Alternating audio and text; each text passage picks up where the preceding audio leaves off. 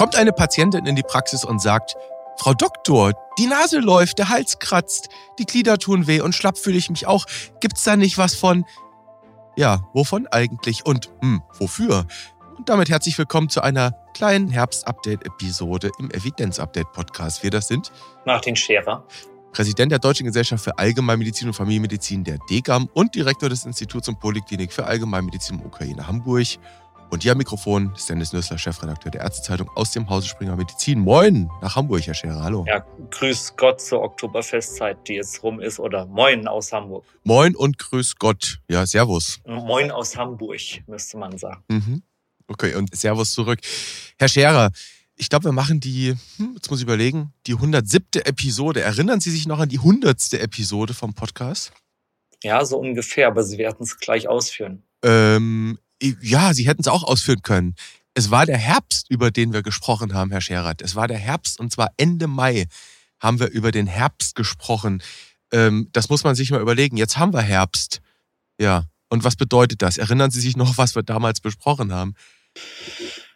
wie man sich auf den Herbst einstellt. Wir haben das jetzt schon im dritten Jahr hintereinander durch und natürlich erwarten wir steigende Infektzahlen. Ja, die haben wir ja. Wir haben sie schon, genau. Wir haben sie erwartet, schon im Mai erwartet und jetzt haben wir sie. Hm. Gucken wir nochmal zurück. Also Sie haben gesagt, im dritten Jahr, wo ein besonderer Herbst vor uns steht, ein besonderer Winter in gewisser Weise, wird es jetzt vielleicht etwas anders als im vergangenen Jahr. Wir erinnern uns, letztes Jahr, da kam dann diese Corona-Delta-Welle. Im Winter folgte dann Omikron und es wurde alles ein bisschen anders. Wenn man jetzt mal vergleicht, das, was im Moment passiert mit diesen Herbsttemperaturen, die jetzt beginnen, mit von vor einem Jahr. Und wenn jetzt eben diese eingangs skizzierte hypothetische Patientin zu Ihnen kommt in die Sprechstunde und fragt, ob sie sich jetzt in der anstehenden Herbstwelle, Corona-Welle, Winterwelle Sorgen machen muss, was würden Sie da antworten? Dass sie eine Maske tragen soll, wenn sie in Menschenansammlungen geht und ansonsten etwas achtsamer sein soll.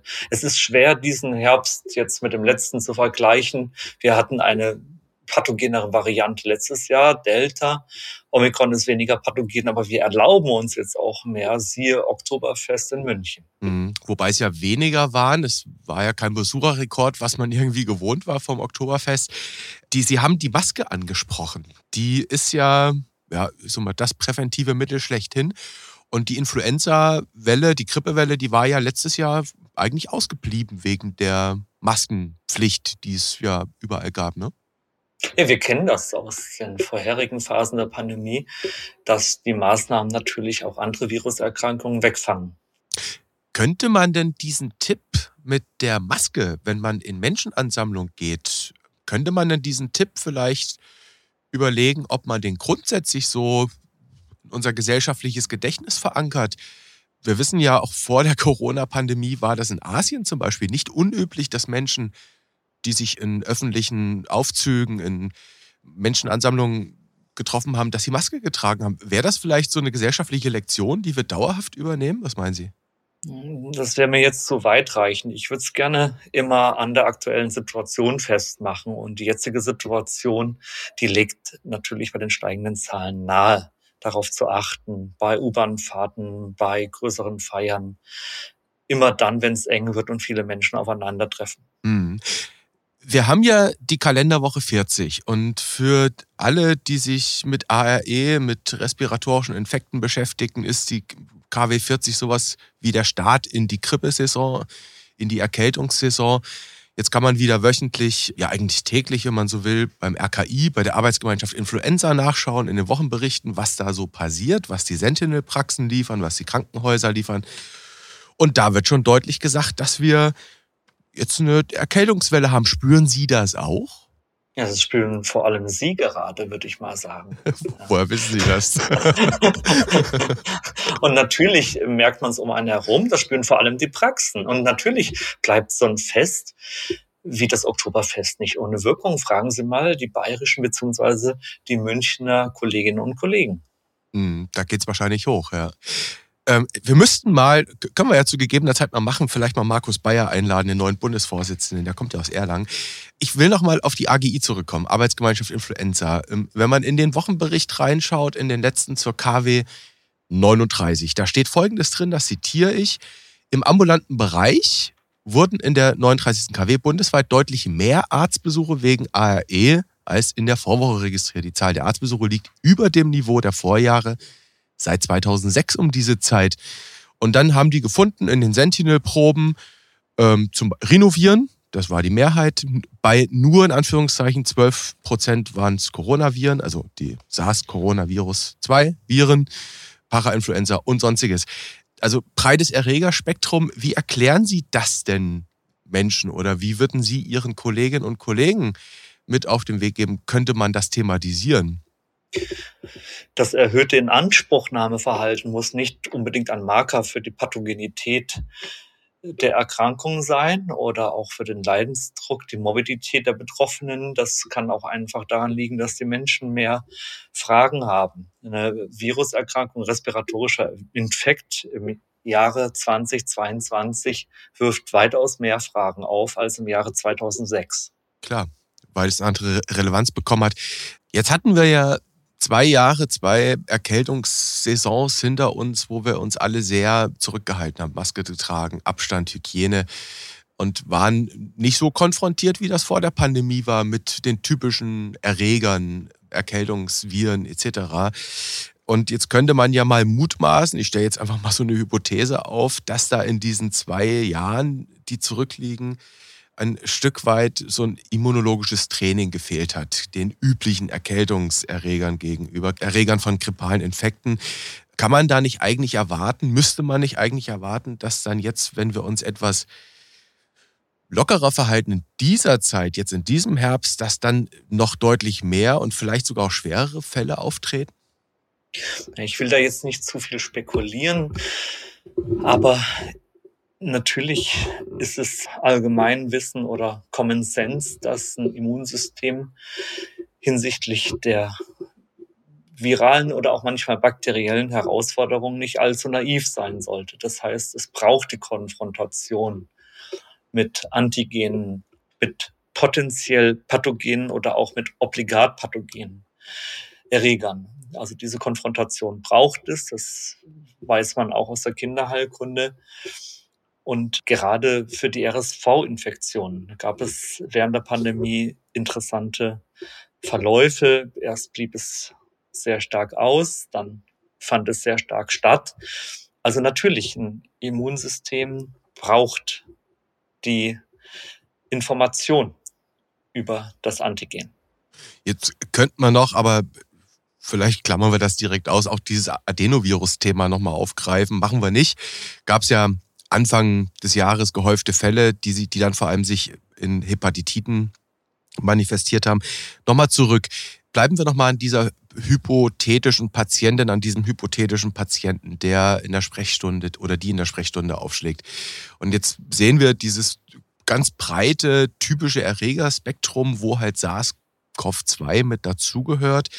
Jetzt müsste man natürlich, weil wir wissen, auch eine Covid-19 kann nach wie vor einen schweren Verlauf haben, eine Influenza kann nach wie vor einen schweren Verlauf haben. Äh, verändert das denn irgendwas an der Differentialdiagnostik? Würden Sie Ihren Kolleginnen und Kollegen sagen, lasst uns da jetzt anders vorgehen? Oder kommt man wirklich zurück zum guten alten klinischen Setting und man schaut wirklich zunächst mal nur symptomatisch?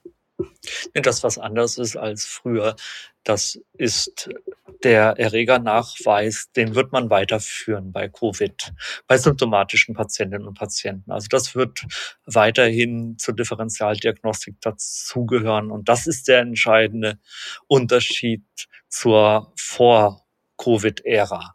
Da waren Erregernachweise bei respiratorischen Infektionen nicht üblich, hin und wieder vielleicht mal Influenza, auch mal Point-of-Care-Tests, aber das ist in der Versorgung drin und wird zumindest diesen Herbst, Winter auch noch Usus sein und bleiben. Mhm. Das heißt, eine Covid-19 ist bei bestimmten Personengruppen zu sowas wie einem abwendbar gefährlichen Verlauf geworden?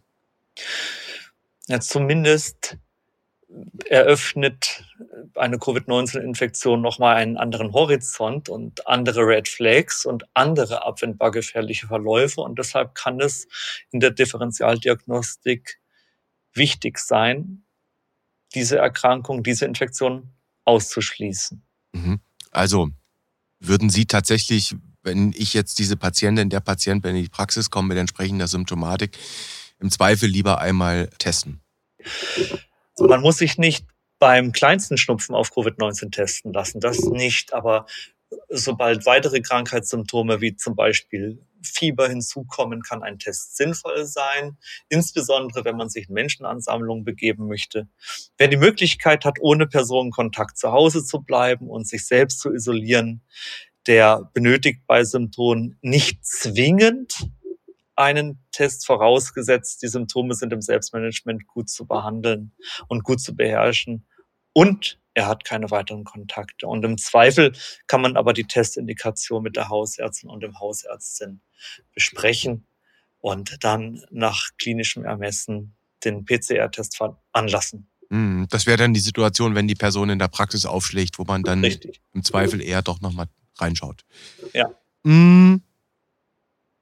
Kommen wir auf das Thema, weil es wird ja nachgefragt werden, wenn die Erkrankungshäufigkeit zunimmt, ist allein eine nominelle Steigerung der Nachfragen nach möglichen Therapien zu erwarten. Und jetzt haben wir, das ist interessant, in dem Moment, wo wir das Gespräch aufzeichnen, gab es einen GBA-Beschluss zu einer Covid-19-Therapie, Ronapreve, in dem Fall Casirivimab und den zweiten Antikörper, den vergesse ich immer. Das ist diese Injektionstherapie, wo der GBA sagte, uh, beträchtlicher Zusatznutzen, aber klinisch irrelevant weil das wurde nicht gegen Omikron getestet und da wirkt es sowieso weniger. Jetzt gibt es aber andere Arzneien. Der Klassiker ist nun mal Paxlovid als orale Arznei. Wir wissen, in Praxen darf das bevorratet und direkt abgegeben werden.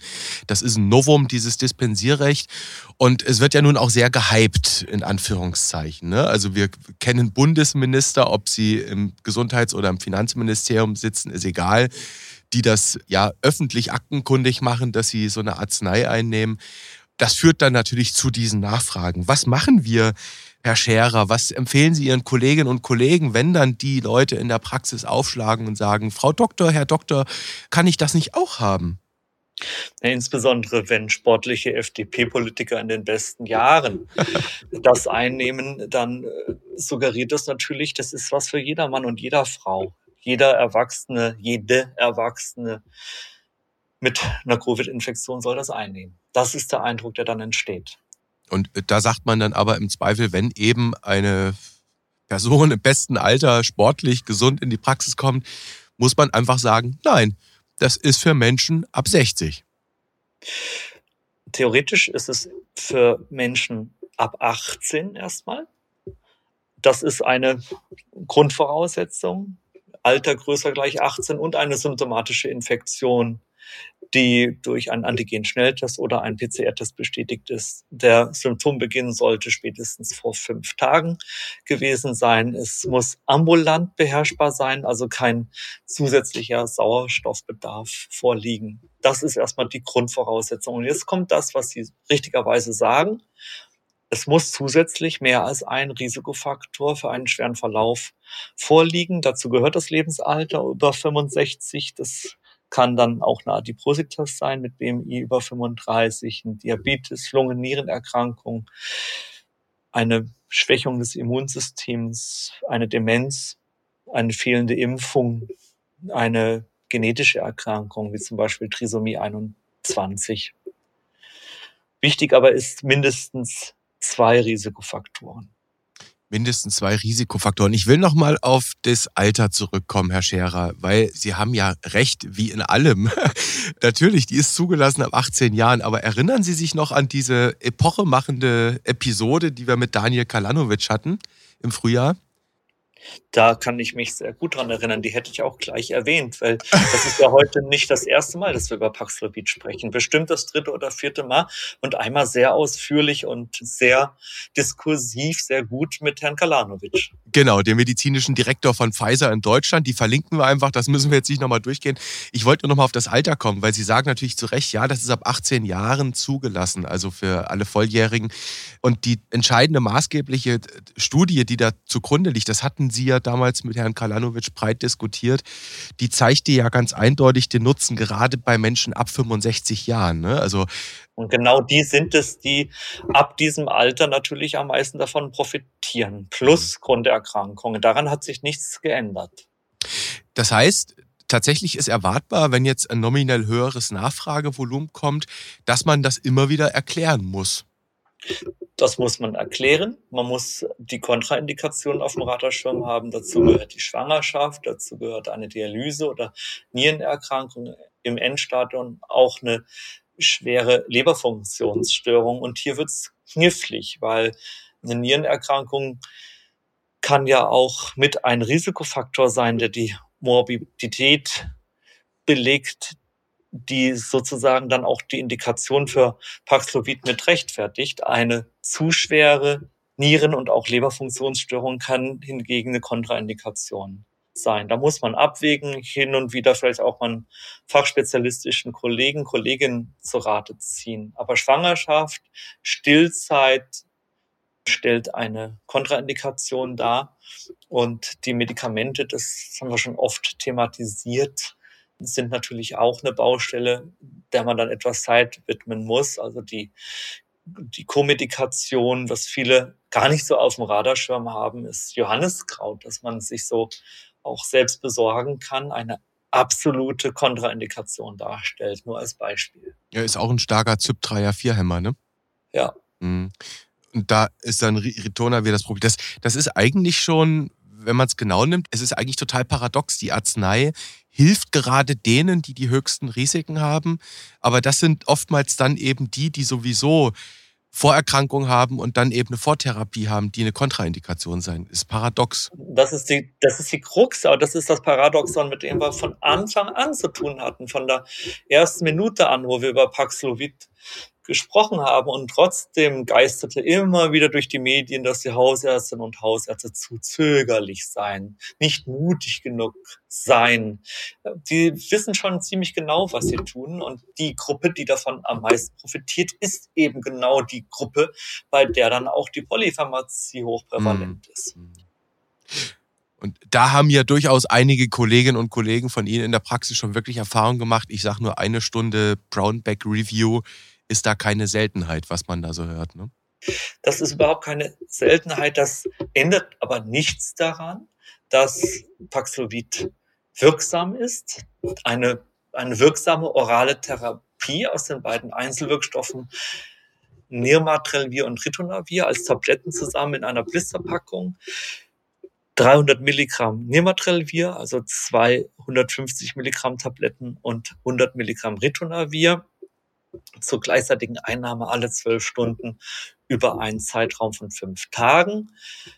Nochmal zur Erinnerung, der Symptombeginn sollte auch spätestens vor fünf Tagen gewesen sein. Und seit August haben wir auch die Möglichkeit, dann in den Praxen das Medikament vorzuhalten und direkt abzugeben. Machen wir noch einen Practice Pointer an der Stelle, wo Sie das nochmal ansprechen. Das war ja der Grund für das Dispensierrecht, ne? dass man also, wenn es denn verordnet werden soll, das einfach beschleunigen kann. Würden Sie Ihren Kolleginnen und Kollegen raten, es ist nicht verkehrt, sich mal eine Schachtel in die Praxis zu legen? Fünf Schachteln Fünf. zum Beispiel. Mhm. Ja. Fünf Schachteln mal vorrätig halten und dabei bedenken, Paxlovid kann nicht nur Wechselwirkungen machen mit anderen Medikamenten, die zeitgleich eingenommen werden, sondern es kann von sich aus auch Nebenwirkungen machen, wie zum Beispiel Störungen des Geschmacks- und Geruchssinns. Da klingelt was, mm. das kennen wir doch irgendwo her. Ja. Und das kann natürlich auch für andere Medikamente Durchfall und Erbrechen machen oder Kopfschmerzen beispielsweise. Gut, und zwar wir ein bisschen Durchfall, Erbrechen, Kopfschmerz könnte das mildere Übel sein, wenn man damit einen schweren Verlauf abwenden kann. Richtig. Gut, Herr Scherer, sind wir jetzt mal so allumfassend, Sie wissen, ich mag das so gerne, wenn ich Ihnen die Glaskugel hinhalten darf und Sie hauen sie mir dann gepflegt aus der Hand. Sind wir denn für den Herbst und für den Winter jetzt halbwegs gewappnet? Besser als in den Herbsten. Was ist denn der Plural von Herbst? Herbsten. Ja, ja, Herbsten, ist doch logisch. ah, Entschuldigung. Ja, ich bin halt nur ein Mediziner. Also sicherlich besser als in den Jahren zuvor höhere Bevölkerungsimmunität, ein gutes Medikament für den Fall des Falles in der Hand. Stellen Sie sich vor, wir hätten das Ende 20, Anfang 2021 gehabt. Da wären wir sehr froh gewesen. Und wir wissen Bescheid, wie das mit den Maßnahmen geht. Wir haben es eingeübt. Wir haben das Knowledge und auch die Verhaltensweisen vorliegen und jeder kann mithelfen durch bewusstes Vorgehen und sein persönliches Verhalten, die Ausbreitung aller respiratorischen Erkrankungen etwas zu drosseln. Denn auch das macht ja den Druck in den Praxen. Nicht nur Covid alleine, sondern dann auch immer die Klärung der anderen respiratorischen Infektionserkrankungen, die es ja auch noch gibt und all die anderen nicht respiratorischen Infektionserkrankungen. Ja. Hm. Es gibt ja jetzt schon tatsächlich Warnungen aus Spitälern, Notaufnahmen. Ja, Maximalversorger, das sind dann immer die Ersten, die, die, die laut Alarm schlagen. Das liegt auf der Hand, dass sie sagen, liebe Leute, kommt mit eurem Schnupfen, in Anführungszeichen, bitte nicht in die ZNA. Die müssen wir frei halten für lebensbedrohliche Fälle. Da haben wir dann wieder diesen ambulanten Schutzwall, ne? Der immer gut funktioniert hat, aber der auch seinen Preis hat uns zu Lasten derer geht, die da kämpfen tagtäglich, die alles geben, die oft vergessen werden. Man kann es nicht oft genug sagen, das sind die MFAs und das sind die hausärztlichen Kolleginnen und Kollegen. Das klingt nach einem Dank und nach einer Anerkennung Ihrerseits an die Kolleginnen und Kollegen und deren Teams. Herr Scherer, gestatten Sie, dass ich versuche, was Sie jetzt gesagt haben in den letzten 20 Minuten, in eine drei Punkte Take-Home-Message zu verpflanzen? Da bin ich mal gespannt. ich versuch's mal und Sie, Sie dürfen dann ja verbal agieren, reagieren. Also, an die Kolleginnen und Kollegen von Ihnen gerichtet in der Praxis. Es ist nicht verkehrt, wenn man sich fünf Schachteln von Paxlovid im Zweifel mal hinlegt. Für den Fall der Fälle. An uns alle. Es ist nicht verkehrt, wenn man in der Jackentasche vielleicht mal eine Maske stecken hat, für den Fall, dass man in ein großes Getümmel hineinkommt. Und auch eigentlich an uns alle ist es nicht verkehrt, im Zweifel sich mal zu testen auf Covid-19. Nicht übermäßig, gerade wenn es symptomatisch ist, zum Abchecken. Das wären jetzt so, so die drei Dinge, die ich mitnehme. Und dann könnten wir doch ganz gut durch diese Erkältungssaison kommen. Ja, obwohl das jetzt so ein bisschen binsenweisheitsmäßig klang das letzte. Das haben wir vorher aber schön ausgearbeitet. Aber das haben Zusammenfassungen, so an sich. Das lassen wir mal so stehen. Dann einigen wir uns wenigstens darauf, wir machen keine Überschrift raus. Genau. Herr Scherer, wir gehen jetzt in die Herbstferien, so ein Stück weit, glaube ich. Also Sie ein bisschen. Ja, klar, wir haben Herbstferienbeginn diese Woche. Richtig. So. Nicht nur ein Stück weit, sondern komplett. In manchen Bundesländern kompletter Herbstferienbeginn. Eine krasse Vorstellung. Unglaublich. Wie kommen wir da nur durch? Das klingt aber tatsächlich auch so ein bisschen nach Erholung, die man sich ähm, ja auch mal gönnen kann in den Herbstferien. Das heißt, wir machen jetzt mal zwei Wochen Pause mit unserem Podcast und dann hören wir uns nach den Herbstferien, wir hoffen, sie gehen gut aus, hören wir uns wieder an dieser Stelle und da wäre es natürlich jetzt extrem spannend, ob Sie das schon mal mit einem Cliffhanger versuchen wollen, was dann kommt. Ja, so ein Urlaub ist ja meistens gut für die seelische Gesundheit. Und die spielt nächste Woche eine Rolle. Das wissen Sie, glaube ich, als äh, erfahrener, gewiefter Wissenschaftsredakteur, dass nächste Woche ein Tag der seelischen Gesundheit stattfindet. Oder nicht gewusst? Haben Sie das in Ihrem Kalender stehen oder auf Taste? Das ist auf Taste. Wahnsinn. Naja. Und äh, für die seelische Gesundheit ist nicht nur eine Podcast-Pause gut, nicht nur ein Urlaub gut, das kann man vielleicht auch nochmal thematisieren. Dann schauen wir mal. Ja. Und dann schließt sich der Kreis. Herr Scherer, vielen Dank an dieser Stelle für das kleine Herbst-Update und für die drei Tipps, die von mir dann wieder zur Binsenweisheit äh, umgeflochten wurden. Ich bedanke mich jedenfalls sehr für das, für das nette Update-Gespräch und wünsche Ihnen zwei gute Wochen und würde mich freuen, wenn wir uns wieder hören an gleicher Stelle und auf gleicher Welle. Danke Ihnen, bis bald. Tschüss. Ahoi, tschüss.